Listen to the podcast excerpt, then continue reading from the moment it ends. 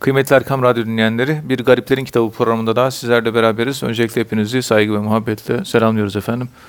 Bu programda muhterem hocamız Profesör Doktor Ethem Cebecioğlu hocamız bize tasavvufi şahsiyetler ve onların hikmetli sözlerinden ve hayatlarındaki önemli çizgilerden bahsediyorlar. Muhterem hocam, Fudayl bin İyaz Hazretlerinden daha önceki programlarımızda bahsetmiştiniz. Fudayl bin İyaz'la alakalı da şu nokta yine dikkat çekiyor. Yani sultanların huzuruna pek gitmiyor. Bir defasında da Halife Harun Reşit ile görüşmek istememiş. Halifenin ısrar üzerine görüşmeyi kabul etmek zorunda kalınca sözünü çekinmeden söylemiş ve halifenin ihsanını da reddetmiş diyorlar. Bununla birlikte inziva köşesinde devlet adamlarının adil ve dürüst olmaları için dua etmiş. Yani onlara dua eden birisi ama bir menfaat içinde huzurlarına gitmeyen birisi Fudayl bin İyaz. Ve Allah katında mutlaka kabul edilecek bir tek duam olsa devlet başkanının iyi olması için dua ederdim diyor Fudayl bin İyaz. Çünkü devlet başkanı dürüst olursa beldeler mamur olur, insanlar güven içinde olur demiş. Yani aslında günümüze de çok güzel mesajlar veriyor Fudayl bin İyaz Hazretleri. Dilerseniz buradan başlayabiliriz muhterem hocam. Buyurun efendim. Euzubillahimineşşeytanirracim. Bismillahirrahmanirrahim. Elhamdülillahi Rabbil alemin. Vessalatu vesselamu ala Resulina Muhammedin ve ala alihi ve sahbihi ecma'in ve bihi nesta'in. Evet, Fudayl bin İyaz Harun Reşit'in huzuruna davet edildiği halde çıkmak istemiyor. Çıkmak istemiyor, evet. Harun Reşit de dindar, dindar bir insan. Dindar bir, zalim evet. falan da değil yani. Evet. İşte Peygamberimizin amcası Hazreti Abbas tan gelen bir nesil o, biliyorsunuz. Yani Evlad-ı Resul evet. grubuna yakın bir mevkide bulunuyor. Burada Harun Reşit davet ediyor.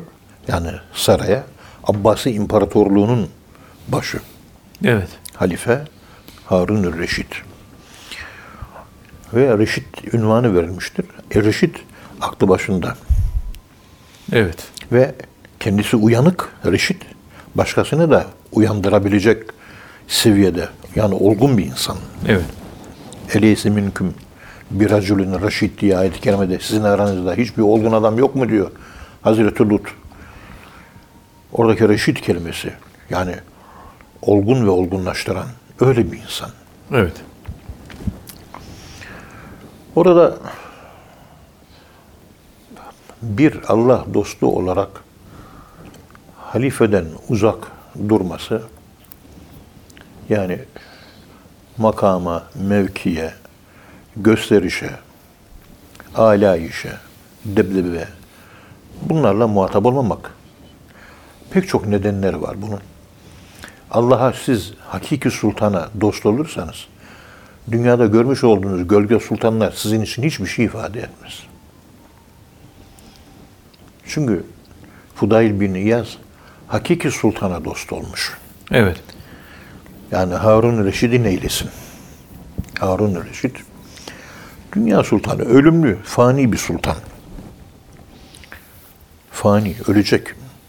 Allah hayyun la yemuttur, ölmeyen, mutlak sultan. Onun için Allah dostlarından birisi, Akşemseddin mi desem, yoksa Hüdayi Hazretleri mi? Büyük zatlardan birisi. Unutuyorum, yaşlandım da artık. Özür dilerim. Estağfurullah. Bağışlayın beni, ne yapayım? Söz şu. Allah şu yeryüzündeki devlet başkanları bizdeki saltanatı bilseler diyor. Abdülkadir Geylani. Ha, şimdi aklıma geldi. Abdülkadir Geylani Tabii. Hazretleri. Evet. Bizdeki saltanatı bilseler diyor. Bizdeki saltanatı elde etmek için kılıçlarını çekerler, bizlerle savaşırlar diyor. Çünkü sultan bir devlete sultandır. Allah dostları kainata sultandır. Hangisi daha üstün? Kozmik sultanlığın ne olduğunu anlamayanlar sadece gülerler geçerler. Gönül, gönül sultanı diye. Gönüllerin sultanı. Zamansızlıkta ve mekansızlıkta tahtları var. Evet. Dünya sultanlarının zamanlılıkta ve mekanlılıkta tahtları var. Bunlar bir gün gelecek, tahtları alt üst olacak. Mana sultanların şartları alt üst olmayacak. Evet. Ahirette de devam edecek. Dolayısıyla ben hep şu şekilde fakir, özür dileyerek ben diyorum da yanlış söylüyorum. Bu yanlış bir ifade. Şimdi Allah'ın huzurunda bulunan bir insan sürekli huzur yaşıyor. Hep Allah'ın kapısında. Sultan diye, güç ve otorite diye gidip dünyevi bir otoritenin huzuruna varıp da boyun bükmek, kafasını eğmek, o büyük sultanın gayretine dokunur mu? Çünkü Allah gayurdur. Gayretullah'dır. Evet. Bu gayretullah'ı bildiği için mi böyle acaba? Biz işte önümüzde gördük yani. Sami Efendimiz'i gördük. Esad Efendimiz'i gördük. Yani yakından inceledik. Evet. Yıllardan beri çalıştım. otuz sekiz yıldır çalışıyorum hala. Yine bir makale daha hazırlıyorum. Evet. Yani Musa Efendimiz, o mürşid-i kamilimiz, hiçbirisi devlet kapılarına gidip kapı çalmıyor. Hiç böyle bir şey yok. Yani ne makam ne mevki. Böyle, evet. böyle bir şeye talip değil. İnsana talip, halka talip ve hakka talip. Fakire hizmete talip yapıyorum. Fakire, muhtaca, halka, halka. muhtaca talip. Evet. Halka ve hakka talip. Evet. Başka bir şey yok.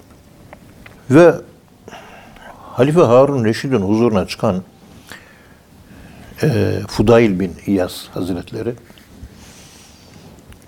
herhangi bir konu sormuş demek ki. Sorunca da Fudayl bin İyaz çekinmeden düz cevap vermiş. Ama verdiği cevap Harun Reşit'in hoşuna gitmeyen bir cevap. Evet. Bir yanlışlığı var, yanlışlığı söylüyor, bozuyor halifeyi. Koskoca bir imparatorluğun başındaki prezident, başkan. Çekinmeden doğruyu söylüyor. Evet, olduğu gibi. Hakikati, evet. Çünkü o gibi zevatın etrafında yağdanlıkçılar çok olur. Yağcılar çok olur. Etrafı daima kuşatılmış olur. Halk onlara ulaşamaz. Onlar da halka ulaşamaz. Etraftaki padişahların, Harun Reşit, bu gibi insanlar padişahı halka ulaşmaktan engel olur. Evet. İşte hakikati görmesin diye. Genelde böyle hocam, evet. Genelde böyle evet, oluyor. Evet. Tarihte de böyle. Tarihte de böyle. Ve tarih sürekli tekrar ediyor. Evet. Osmanlı bunun farkında. Tebdili kıyafet edip geceleyin saat onda on birde çıkıp şöyle fakir mahallelere gidip buralarda ne oluyor diye yakından görme adeti vardı. Arkadan iki tane muhafız, üç tane muhafız, yanında işte bir vezir, evet. bir hatta bir kamikaze, bodyguard. Evet. Şehirde normal bir insan kıyafetiyle işte doğru. geziyor, fakiri görüyor, evine doğru. giriyor, evet. para veriyor, sohbet ediyor, kendini tanıtmıyor. Bizzat birinci elden kendi görüyor. Bizzat birinci elden kendi duyuyor. Şurada fakirlerin evleri var. Orada ne yenilir? Gidiyor, onu görüyor, yiyor. Ne konuşuyorlar? Onu dinliyor. Padişahımız size bakıyor mu diyor. Gözü kör olmasın, padişah bize bakmıyor. Orada oturmuş sarayında helva yiyor, börek yiyor, çörek yiyor deyince padişah da bir şey diyemiyor. Dediği doğru çünkü. Hakikaten bir soğan var, bir soğanın cücüğü var, bir de kuru ekmek var. Başka bir şey yok. Evet. Ama birinci elden etki almak insanları uyanık tutar mı? Evet, uyanık tutar. Ve orada Harun Reşit'e karşı Fudayl bin İyaz yanlış yapan bir insana Allah rızası için doğruyu söylemek, şehitlik sevabı kadar büyük sevaba, nailiyete sebep olur mu? Evet olur. Olur, evet. Ve görüşmeyi de kabul etmiyor. Ve halife ısrar edince, ısrarcı olunca artık yani ben halifeyim, eğer emir-il müminimsen bana itaat zorundasın, işte ülül emri mümkün ayetlerini falan okumuş. Evet. Ondan sonra Fudayl bin İyaz neyse demiş, gönülsüz bir muvafakat ile, gönülsüz bir olur ile huzura varmış ve konuşmuşlar. İşte anlat, nasihat et bana demiş. O da nasihat edince, evet. tam ortadan nasihat etmiş. Böyle halifenin kafasına bir kabak, gökten kabak, karpuz düşmüş gibi olmuş. bir şeyleri yememiş. Evet. Ben zaten seninle görüşmek istemiyorum diyor. Ama şu var, senin iyi olman için kalkıyoruz, dua ediyoruz, yatıyoruz, dua ediyoruz. Devlet başkanlarını sevmesek bile hayır dua etmek diye bir kuraldan bahsediyor burada. Çok önemli bir kural. Günümüz entelektüelleri, ben diyor iktidarı beğenmiyorum, başımızdaki yöneticimizi beğenmiyorum, beddua ederim. Hayır, beddua yok. Evet. Hayır dua edilecek. Islahı için dua edilecek.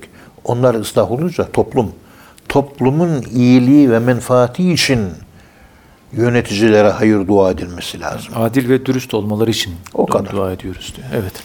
Adalet davransın. Adaletli davransın ve dürüst olsun. Evet. Sırf bu ikisi için bile olsa dua etmeye değer mi? Evet, edeceğiz. Beğenmiyorum. Beğenmeyebilirsin. Evet. Eğer sen kalkıp şerri ve kötülüğü, yıkımı için dua edersen, dua en sonunda döner, gelir, seni bulur. Onun için Allah dostlarında bir dua kolay kolay bulunmaz. Rastlamazsınız. Evet. O kadar yıllardan beri tasavvuf tarihi hocalığı yapıyorum. Ve pek çok da Allah dostlarının hayatını yazdım, yazmaya da devam ediyorum. on birinci kitap şu anda matbaada. Evet. Dursun Aksoy Efendi, işte albay, Allah doktor, evet, onun hayatını yazdım. Kuzu gibi insanlar yani. Sükunet, hep yapıcı, hiç yıkıcı değil. Hep evet, gülüyor. Kötülere karşı kuzaklayıcı. Kimseyi dışlamıyor. Herkesin dediklerini gerçekleştirmeye çalışıyor. İhvanla iç içe, bir aile gibi, ayrı gayrı yok.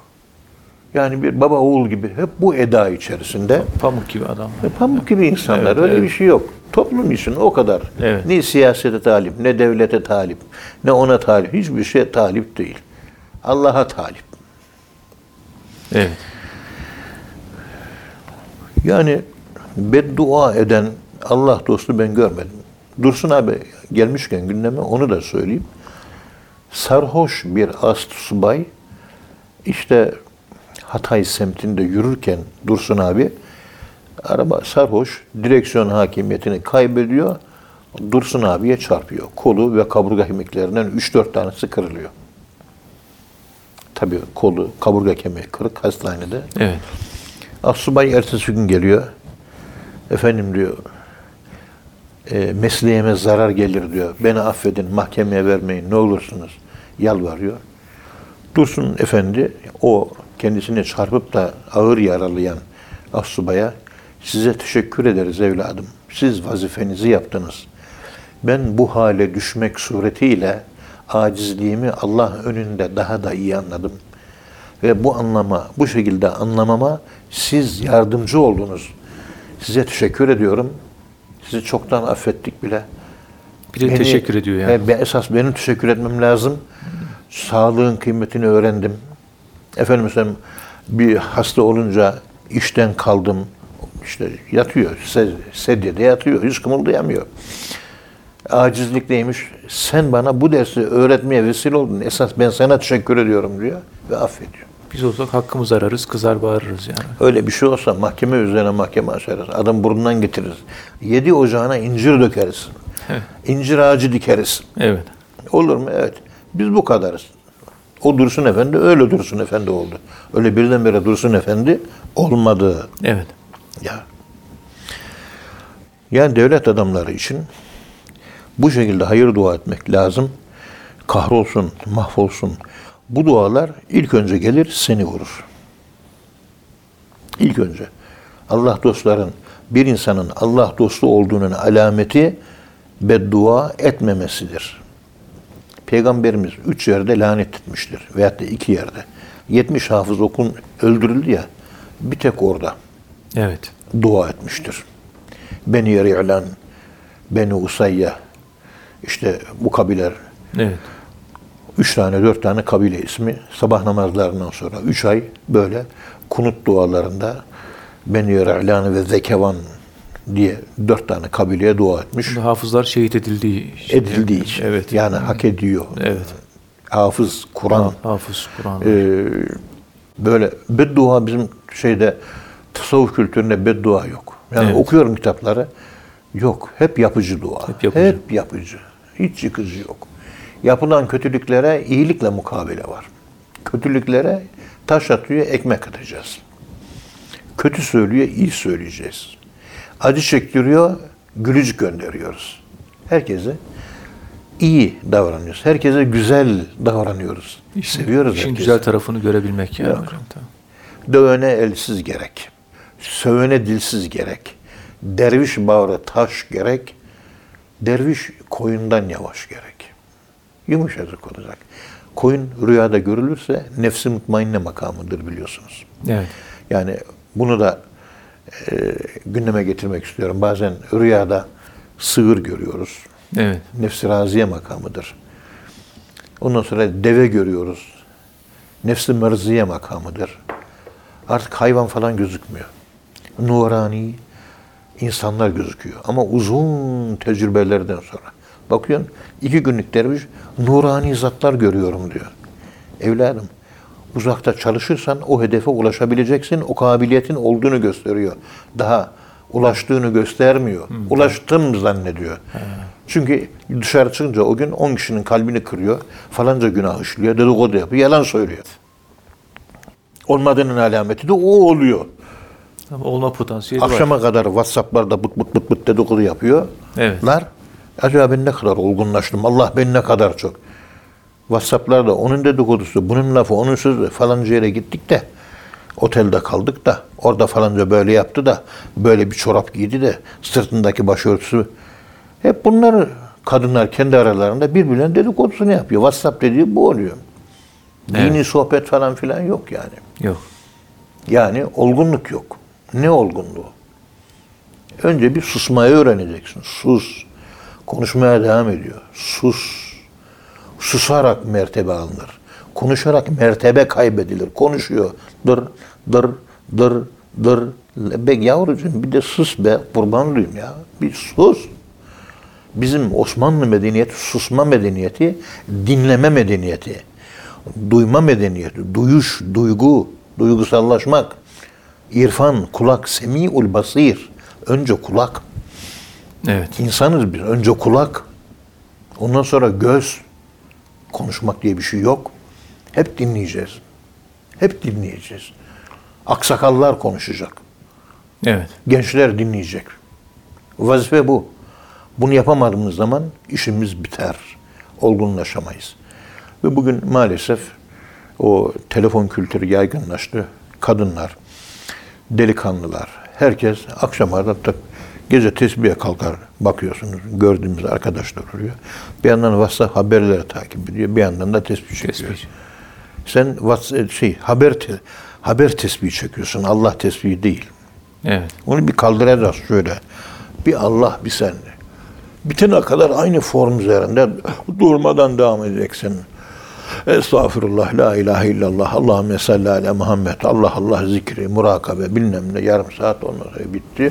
Tamam, ondan sonra zıkkım olsun, açacak mısın WhatsApp'ını, açacak mısın mesaj hattını, açacak mısın telefonunu, açacak mısın haberleri, neyi açacaksan ondan sonra aç.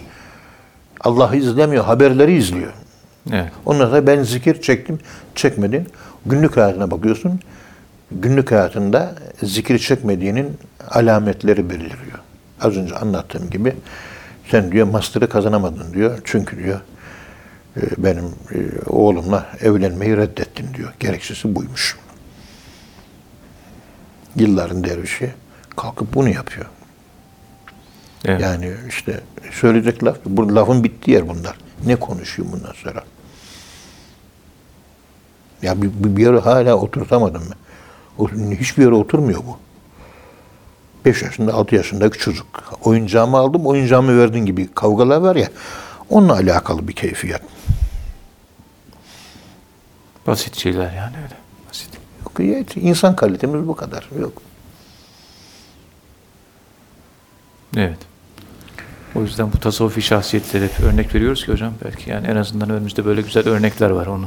Yok, örnek de al- alamayız. Gözümüzün içine soksak da alamayız. Niye alamayız? Harama bulandık yavrum. Her taraf faiz doldu. Bu haramla beslenen vücut ibret de alamaz. Allah'ı da sevemez. Kul da olamaz. İnsan da olamaz.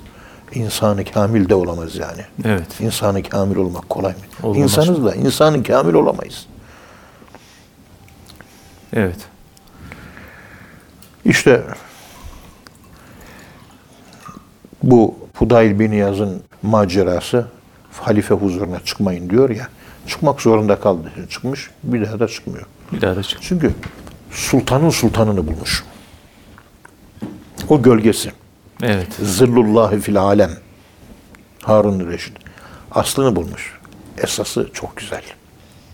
Gayet güzel böyle. Hiç problem yok. Nema problema. Hiç no problem. Problem yok. Evet. Ama gölge Harun Reşit. elli tane hatası var. Tak tak tak tak tak tak. Yüzüne karşı söylüyor. Eleştiri kültürü de tabii kayboluyor bu arada. Zalimin yüzüne hakikati söylemek. O kültür kayboluyor. Alanı daraltılmış doğrular arasında sanat yapmak diye bir felsefi bir konu işlendiğinde doğruyu söyleyemiyorsun. Ama söylemen de lazım. Edebiyatçısın, sanatçısın, topluma karşı vazifelerin var. Daraltılmış alanda. Acaba doğru, daraltılmış doğru. La Fontaine fabil yazıyor değil mi? Evet. Hayvanların üzerinden yaşadığı dönemin devlet adamlarını eleştirmiyor mu? Eleştiriyor. Eleştiriyor. Devlet adamlarını siyasete doğrudan doğruya bir sanatçı olarak niye giremiyor? Hapise atarlar. Tabii. Başına bela gelir. Korktuğu için işte tilki dedi ki, tilki aslında siyasetçidir. Kurt da hırs sahibi, makam sahibidir. Araya katır girdi diyor. Ahmak, katır, ahmak biliyorsunuz. Evet. Şey dilinde, kozmik dilde. O da böyle dedi. Oradan kedi miyav miyav dedi. Köpek hav hav dedi. Bir hayvanlar, doğrudan, domuzlar, doğrudan söylemiyor. George Orwell'ın Domuzlar Diktatörüyasındaki bir hayvanlar çiftliğindeki insanları, hayvanları konuşturarak insanlara gö- göndermede bulunuyor. Mesaj veriyor, evet. Çünkü yasak, doğruyu konuşmak yasak. Tarihte hep bunlar. Ama Allah dostları olanı olduğu gibi konuşmuşlardır. İşte Harun Reşit bunlardan birisi. Doğrusu çok, yanlışı az. Ama yanlışını etrafındaki yağdanlıkçılar söylemiyor yanlışını. Ondan dolayı da batıyor. Doğrudan doğruya yüzüne karşı tak tak tak tak tak yüzüne karşı söylüyor Harun Reşit. Evet. Mesele dik durabilmek, sadık olabilmek, Allah'a kul olabilmek ve Hakk'a kul olabilmek için onun yarattığı mahlukata şefkat göstermek, şefkatli mahlukatillah ve taatli emrillah. Abdülkadir Geylani'nin e, Fethur Rabbani'de bu ibare çok sık geçiyor. Tamam. Taatli emrillah, şefkatli halkillah. Hmm. Kulluk bundan ibaret. Evet. Herkesi seveceğiz. Bu şu, işte Rahman sıfatının tecellisi. Dünyada vahidçiyim kaç insan yaşıyor? Hocam yedi virgül iki milyar insan yaşıyor. Ha vahidçiyim, sen bir annesin. Vahidçiyim, ben bir anneyim. Ebu Zer bir anne. Bu yedi milyar insanı biz doğurduk. Hepsinin annesiyiz. Bir anne çocuğuna karşı duygu, duyduğu duygular nasılsa benim duyduğum duygu da onun gibi olmalı bütün insanlara karşı. İşte bir çocuk Amerika'nın Oklahoma eyaletinde annesi hızlı bir şekilde köşeye dönerken kapı açıldı. Çocuğu bağlamamı çocuk düştü. düştü. Pusetiyle beraber. Arkadan gelen araba tam çiğnerken A B S fren sistemiyle zor bela durdu. İndi çocuğu aldı falan filan. Annesi heyecandan geldi. Haberi izliyorum. Fırladığı zaman kalbim sanki benim çocuğum düştü oraya. O heyecan duyuyorum falan. Merhamet yaşıyorum. Yani. Merhamet. Evet, tabii, evet. İşte bütün insanlara merhamet. Şimdi niye? Yaratılanı hoş gör, yaratandan ötürü. Büyük reis de bunu söylüyor, Allah razı olsun. Herkesi hoş göreceğiz. Evet. Yoksa insanlarda hata ve kusur ararsanız, o aramış olduğunuz hatalar ve kusurlar yüzünden, yeryüzünde hiçbir dostunuz asla ve asla kalmaz ve kalmayacaktır.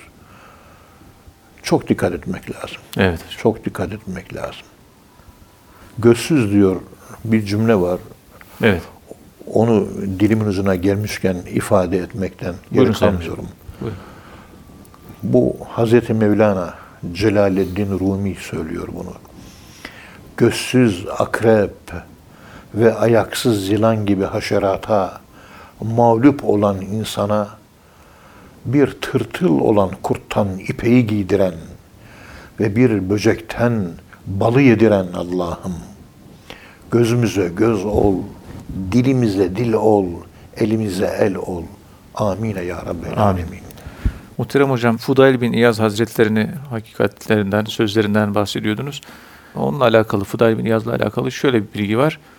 Fudayl aynı zamanda güvenilir bir hadis ravisidir diyor. Yani bir hadis ravisi olduğundan, hadis alimi olduğundan bahsediliyor.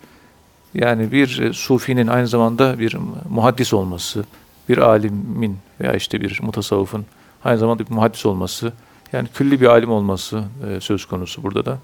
Dilerseniz yani bunu biraz izah ederek devam edebiliriz. Buyurun, buyurun hocam. Euzubillahimineşşeytanirracim. Bismillahirrahmanirrahim. Elhamdülillahi Rabbil alemin. Vessalatu vesselamu ala Resulina Muhammedin ve ala alihi ve sahbihi ecmain. Vahiy için bu mübarek zat Fudayl bin İyaz Hazretleri. Evet. Bak, kırık gönüllü. İsmi Fudayl. Fudayl. İsmi tasgir sigası bu. Yani küçük. Hmm. Öyle fazla faziletli değil. Hmm.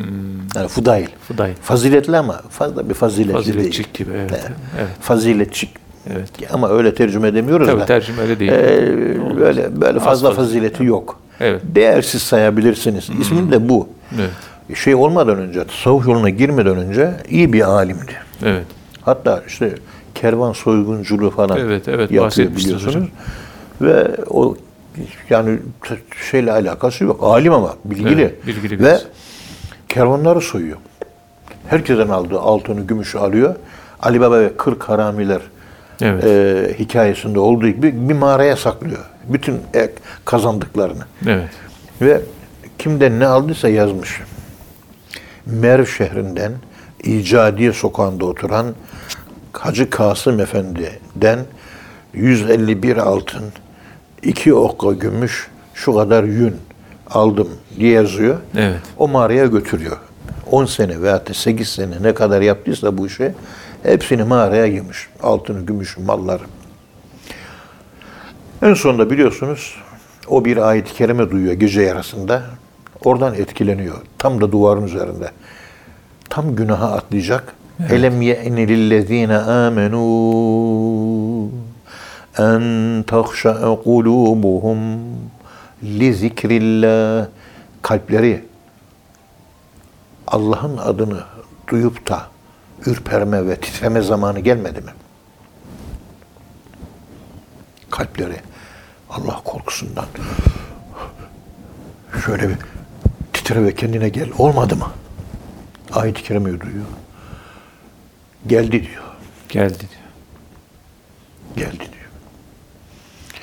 Gidiyor. Bütün o adreslere diyor ki sizi soyan adam bendim diyor. Tövbe ettim diyor. Senden yüz elli bir altın aldım. Hacı Kasım arıyorum. Bir buçuk kilo gümüş, işte mallarım burada. Şu kadar da yün almıştım. Al diyor. Özür diliyorum. Ben affet diyor. Affettim diyor. Ne kadar çaldı, çırptıysa hepsini sahiplerine teker teker teslim ediyor. Ondan sonra zahitlik hayatına başlıyor. Ama ilk çıkışı yine din alimi. Evet. Din alimi olarak yol kesici. O da ilginç bir şey. O da ilginç, evet. Böyle bir profil nasıl tasvir olabilir? Deskriptif olarak nasıl böyle bir profil çizilebilir? Ben onu hep merak ediyorum.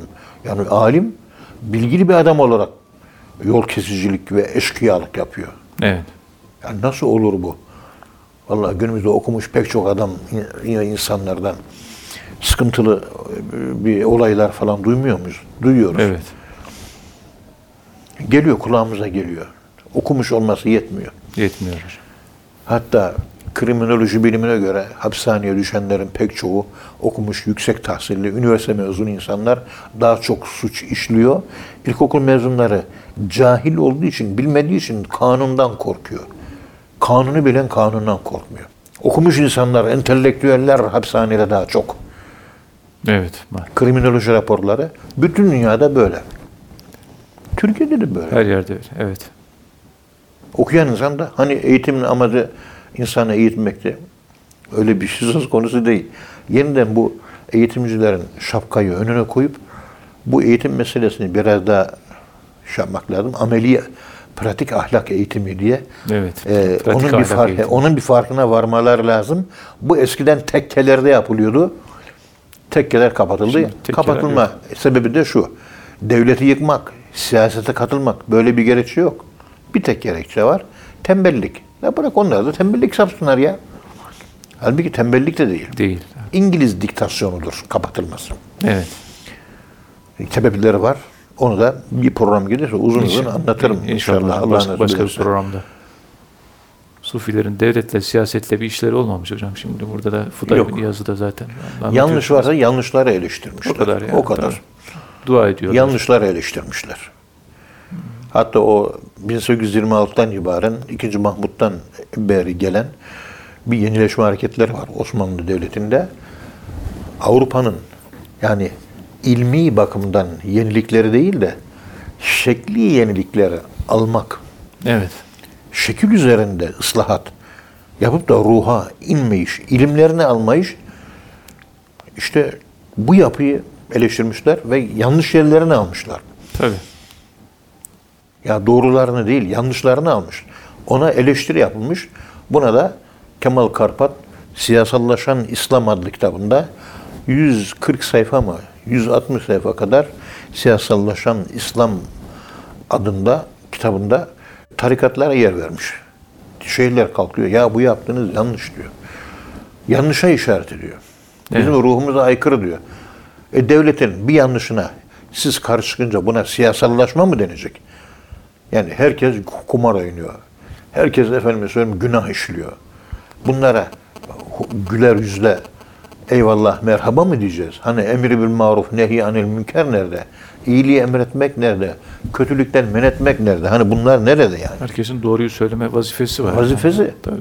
Söylediği söyleyince tekkiler siyasallaşmış oluyor. Evet hocam. Yani Yani hadis alimi Fudayl bin İyaz, eskiden alim deyince muhaddis anlamına geliyor.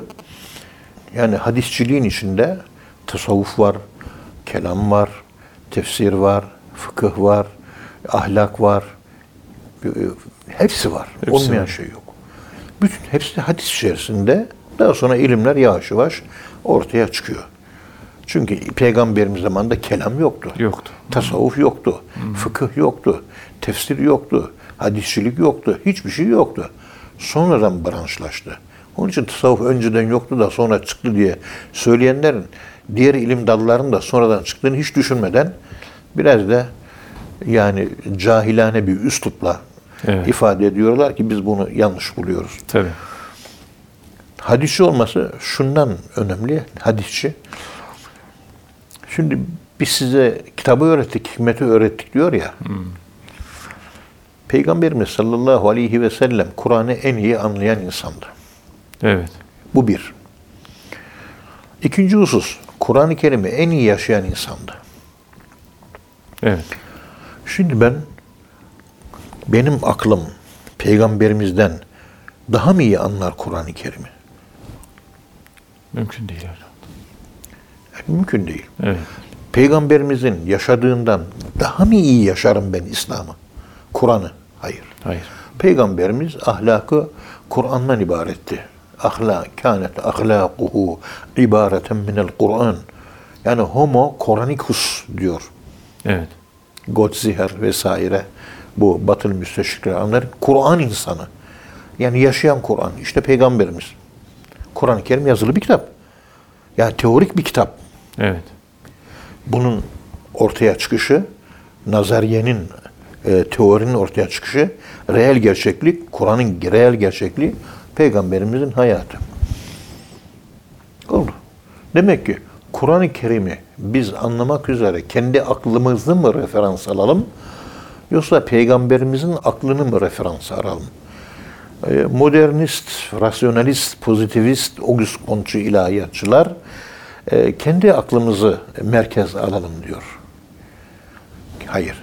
Kendi aklımızı Peygamberimizin aklına göre formatlayacağız. İdeal akıl o.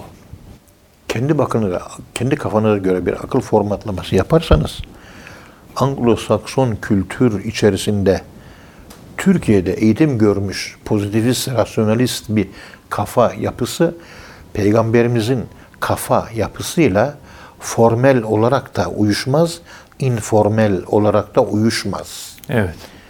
O bir Hristiyan aklıdır. Anglo-Sakson kültür.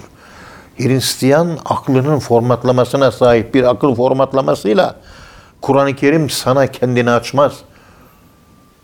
O abuk sabuk konuşan o akademisyenlerin çoğunun düştüğü hata bu. Benim bu kafa yapım neden oluşmuş? Kafa yapımın arka planı diyor, kendi kafasını oluşturan arka plana bakmıyor. Evet. Peygamberimizin kafa oluşumunun arka planında doğrudan doğruya Allah yok mu? Tabii. Eddebeni Rabbi fe ahsene te'dibi. Rabbim terbiye etti diyor. Ben, ben Rabbim terbiye etti diyor. Ve ayetler var. Evet. Bilmediğini öğretti diyor. Şimdi bunları ben düşünüyorum. Peygamberimiz sallallahu aleyhi ve sellem Efendimizin kafa formatlamasına sahip olmak için Peygamberimizin sünnetlerini yaşamak lazım. Evet. Sözlerini bilmek lazım. Bu konuşmalarım bize vehli-i ülada ilk anda karşımıza Peygamberimiz sallallahu aleyhi ve sellemin yaşanması. Aynı zamanda Kur'an yaşanması değil midir o? Kur'an'dan başka bir yaşama formu muydu? Yaşadığı form. Aynısını yaşarsam ben Kur'an'ı yaşamış olur muyum? Evet. Olurum. Çünkü Kur'an neyse Peygamberimiz öyle. O zaman hadisleri okuyacağım. Tabii sahih hadisleri kastediyorum ben burada. Tabii. Ne yazıyorsa Diyanet İşleri Başkanı'nın çıkarttığı son yedi bin hadis kitabı var. Okuyor. Hepsi sahih. Evet. Mehmet Emin Özavşar Bey'e sordum. Mehmetciğim bunlar sahih. Sahiyetim hocam. Tamam okuyacağım. Bir yerlerden de itiraz gelirse Mehmetciğim. Ben hadisçi değilim. Cevap veremem. Cevap verir misin? Veririm. Bünyamin Bey de Allah razı olsun. Kıymetli alim. Hadis alim. Dedim ya hani sizin hadis, hadisle sahih koydunuz. Diyanet İşleri Başkanı böyle bir hizmet yaptı. Ve sosyal hayatın da yüzde doksan sekizini kaplıyormuş. Kendi ifadeleri bu. Evet. İşte bu senin sonunda başlayacağım inşallah. Şifa-i Şerif bitmek üzere. altı yıldan beri okuyoruz. İnşallah. Bu sene bitecek ona başlayacağım. Onun hatmine inşallah ders vermek suretiyle. Ee, Allah razı olsun kıymetli alimler, arkadaşlarımız, talebelerimiz yani kendi yakın çevremiz, bizim insanımız hani. Evet. Hazırlamışlar. Onları kastediyorum. Okuyalım. Peygamberimiz ne yaptı? Ben de onu yapacağım. Onu yaptı, ben onu yapacağım. Başka bir şey yapmayacağım. Şöyle yaptı, ben de. Teheccüde kalktı, ben de kalkacağım. İşte abdest alırken, işte abdest şükür namaz kılmış, ben de kılacağım. Nafile namaz kılmış, ben de kılacağım. Şunu yaptı, onu yapacağım. Böyle konuştu, ben de öyle konuşacağım. Tamamı Kur'an-ı Kerim'in mücessem bir şekilde, müşekkel bir şekilde ortaya çıkmış formu değil mi Peygamberimizin sünnetleri? Ha, o halde Peygamber merkeze alınacak, o merkezden Kur'an-ı Kerim'e gidilecek. Evet. Kendi kafam referans alamam. Onun kafa formatlamasıyla, formatladığım kafamla Kur'an-ı Kerim'e, kendi kafamla ama Peygamberimiz göre formatlanmış kafa. Anglo-Sakson kültür, Hristiyan menşeli formatlanmış, batıdan ithal edilen bir kafayla formatlanmış bir yapı, yapı ile modernist olarak şu ayet yaşanmıyor, ayet-i kerimeyi çöpe atalım. Haşa. Bu ayet-i kerime uygun değil, ahkam ayetlerini kaldıralım. Şimdi bunlar konuşuluyor, ilahiyatçılar bunu konuşuyor. Hangi kafayla? Avrupa, Hristiyan, Anglo-Sakson kültürle formatlanmış kafa yapısıyla bu konuşmaları konuşuyor. Batıcı kafa yapısı yani, evet. Hani inna nahnu nezzelne zikra ve inna lehu lahafizun. Kur'an-ı Kerim'in korunmasıyla ilgili bir incelik var Kur'an-ı Kerim'de. Yani Kur'an-ı Kerim'i uygulanmıyor. Uygulamak mümkün deyip deyip de çöpe atmaktan bahsedilmiyor Kur'an-ı Kerim'de. Yani ben kendimi İslam'a benzetemeyince İslam'ı kendime benzetirim. Yaşamadın. Bediüzzaman Hazretleri'nin buyurduğu gibi İslam'ı yaşamayanlar zamanla yaşadıklarını İslam zannederler diyor. Evet. O noktaya geliyorlar. Allah muhafaza buyursun. Allah muhafaza buyursun. Tabii. Yani. Bu devirdeki gençlerin sıkıntıları çok. Ve bu Gülistan'da, İslam Gülistan'da kargaların, saksanların, gak gak diye ötenlerin sayısı çoğaldı. Allahü Teala Hazretleri onlara da akıl, fikir ve izan versin. Amin. Amin inşallah. İşte Fudayl bin İyaz'ın köken olarak ilmi kariyere sahip bir noktadan ortaya çıkması da düşündürücü. İlmi kariyer sahibi. Evet. Hadisçi yani. Cahil değil. Değil. Ve İslam'ı hadis formatlaması üzerinden yaşıyor. Hadis merkez. Hadis merkezlidir. Evet. Efendim Kur'an'dan sonra gelir. Kur'an'dan sonra gelir ama hadis Kur'an'a rağmen mi? Rağmendir dersen o zaman konuşuruz. Rağmen değil. Kur'an-ı Kerim tefsiri. Bir de şu da var. Yuallimuhumul kitabe vel hikmete. Peygamberimiz kitabı Kur'an'ı öğrettiği gibi hikmeti de öğretti. Hikmeti öğretti. Hikmet Kur'an-ı Kerim'in yaşamsal formu değil mi? Evet. Pratik formu değil mi? Ayet-i kerime. Yuallimuhumul kitabe vel hikmete. Hikmet hadis. Hadis. Yaşanmış şekli. Onu da Kur'an-ı Kerim teorini de öğreten Peygamberimiz yaşama, hayata, uygulamaya, pratiğe, amele dökülmüş biçimini de öğreten yine sevgili Peygamberimiz sallallahu aleyhi ve sellem. Yani Peygamberimiz muallim ise biz bu muallimin hadislerini, sünnetlerini, davranışını, düşünce tarzını, hayat algısını bunları okuma yapmamız gerekmez mi? Hayatı Kur'an'dan ibaretse. Yok efendim Peygamberimizin hayatı Kur'an-ı Kerim'e rağmen Kur'an-ı Kerim'e taban tabana zıt. Böyle bir iddiamız varsa o zaman Peygamberimiz sünnetlerine uymayabiliriz. Ama böyle bir şey söz konusu değil ki. Öyle bir şey olmaz hocam. Çünkü Kur'an-ı Kerim Peygamberimiz. Şah damarını koparırdık diyor değil mi? Evet tabii. Yani tebliğ etmiş olmazsan, tam anlatamazsan şah damarını kopardırırsın. Evet. لَقَطَعْنَاهُ مِنْهُمْ وَلَت۪ينَ. Evet. Ayet-i Kerime'de çok güzel ifade etmiş. Ya. Bunları oturup şöyle sakin bir kafayla düşünmek lazım. Toz duman biraz çoğaldı. Evet.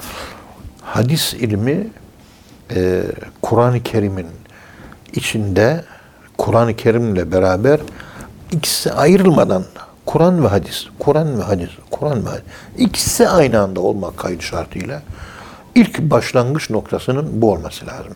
Evet. Kur'an yeter mi? Yeter. Ama onu anlayacak senin kafan yetmez. Problem orada. Ona peygamber aklı lazım. Ve elli sekiz tane ayet-i kerime peygamber referansıyla Kur'an-ı Kerim'e git diyor. Kendi kafanı referans kullan değil. Evet. Peygamber referansıyla durmadan elli sekiz ayet referans. Düşünün, düşünün, düşünün. yedi yüz tane ayet var. Tamam. Ama elli sekiz tane ayetle düşünmenin yöntemi, düşünmenin zihin dünyasında mantıksal formlarının oluşumu ve formatlaması peygamber referansıyla yapılması gerektiğine dair değil mi? Evet. İşte ilk dönemdeki alimlerin bak müfessir değil. Önce muhaddis. Hadise giden adamlar. İlk evet. Alimler hadise giden adamlar. Evet. Kur'an'a giden adam değil. Hayır. Hadise gitmek demek Kur'an'a gitmek demek. Kur'an-ı Kerim'e gitmek demek aynı zamanda hadise gitmek demek değil mi? Evet. Peygamberimizin yaşadığı hayat İslam'a rağmen değil ise Kur'an'a gitmek demek aynı zamanda hadise de gitmek demektir. Hadise gitmek ikisini birbirinden ayırmaya çalışıyor. Amerikan e, Doğu bilimciliği, oryantalizmi bin dokuz yüz yetmişten beri. altmış sekizde ilk defa Ankara İlahiyat'ta Hatice Babacan başörtüsü olayı çıktı altmış sekizde.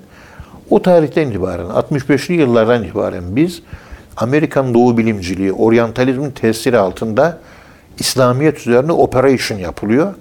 Ve bu operasyon yapılırken de İlahiyat Fakültesi akademisyenleri kullanılıyor. Böyle bir tuzağın farkında değil bizim arkadaşlarımız. Evet. Ehl-i Sünnet'e saldırıyor. Maalesef.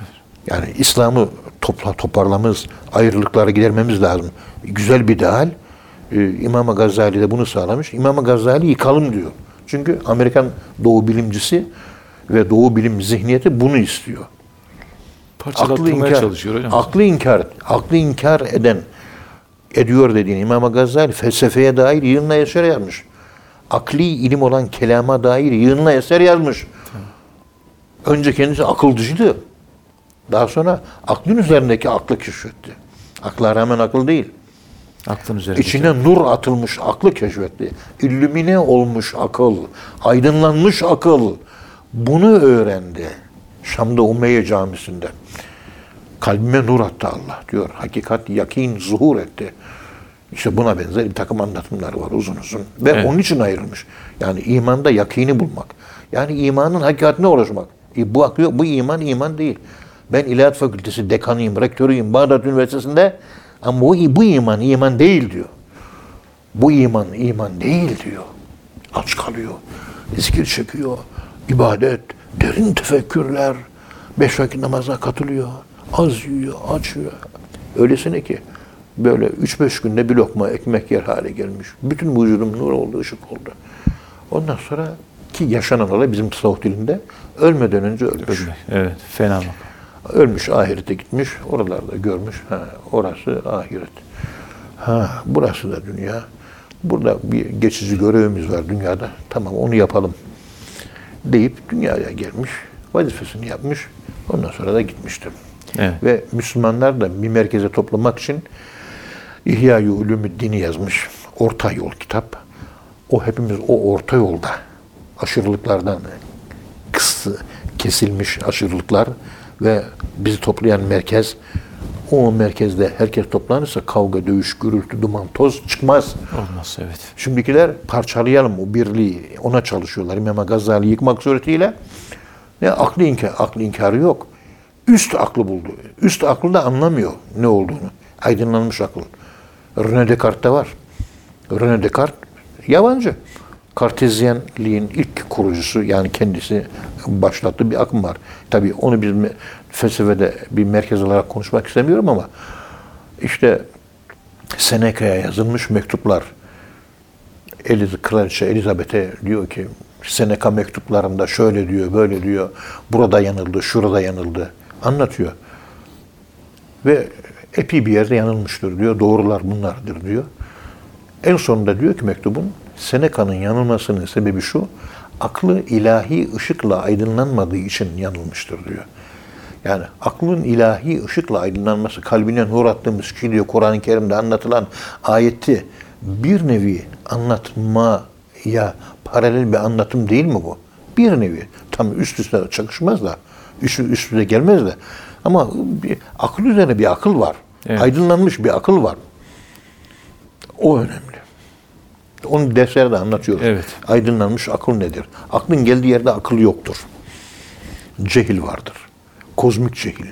Akıl oradan çıkıp gelmiştir. İlim oradan çıkıp gelmiştir. Kozmik cehil nedir? İşte buradan işte doktora desenle bunları uzun uzun anlatıyoruz. Evet hocam. Yani ilahi ben, aşkın ben dediğimiz bir benimizin ilk ortaya çıkmış olduğu yerde benliksizlik vardı. Selfness yoktu. Benlik yoktu. Bir bensizlik vardı. Yani bir kaos, bilinmezlik, bir kuantum, bir kader, bir karanlık. Lüks eksperennis. Işık o karanlıktan geliyor. Ayet-i Kerime buyurdu ki Cenab-ı Allah Neslaku minhun nehar. Biz gündüzü geceden, içinden çıktık getirdik diyor. Karanlık. Aydınlık gündüzün aydınlığı gecenin karanlığından çıktı diyor. Evet. Ve akla kapalı gece. Akıl çalışmıyor. Ses yok, kulak çalışmıyor. Göremiyorsun, kulak çalışmıyor. Her taraf sessiz, mahalleler boş, dil çalışmıyor. Bir hareketlilik yok, sosyal bir şey, koku yok. Hiçbir şey yok. Boşlukta kaldın karanlıkta. Gece. Gündüz beş organın hepsi birden çalışıyor. Her şey çalışıyor. Gece ölüm, gündüz dirilik, yuhricül hayye minel meyyit falan böyle evet, devam ediyor. Evet, ya bunlar uzun uzun konuşulması lazım. Şimdi İnşallah e, doktora derslerimizde yapmış olduğumuz e, açıklamalarda evet. Bu konuları detaylı bir şekilde anlatıyoruz. Aynı o akademik dili burada kullanmak, kullanmak suretiyle dinleyicilerin de kafalarını karıştırma durumuna düşmek istemiyoruz. Kalbimize nurun atılması, işte imanın imanın yakini mertebesine yükselmekle alakalı bir keyfiyettir. Allah razı olsun hocam. Kıymetli dinleyenler, hocamıza çok teşekkür ediyoruz. Efendim bir programın daha sonuna geldik. Bir sonraki programda tekrar buluşmak ümidiyle hepinizi Allah'a emanet ediyoruz. Hoşça kalın efendim.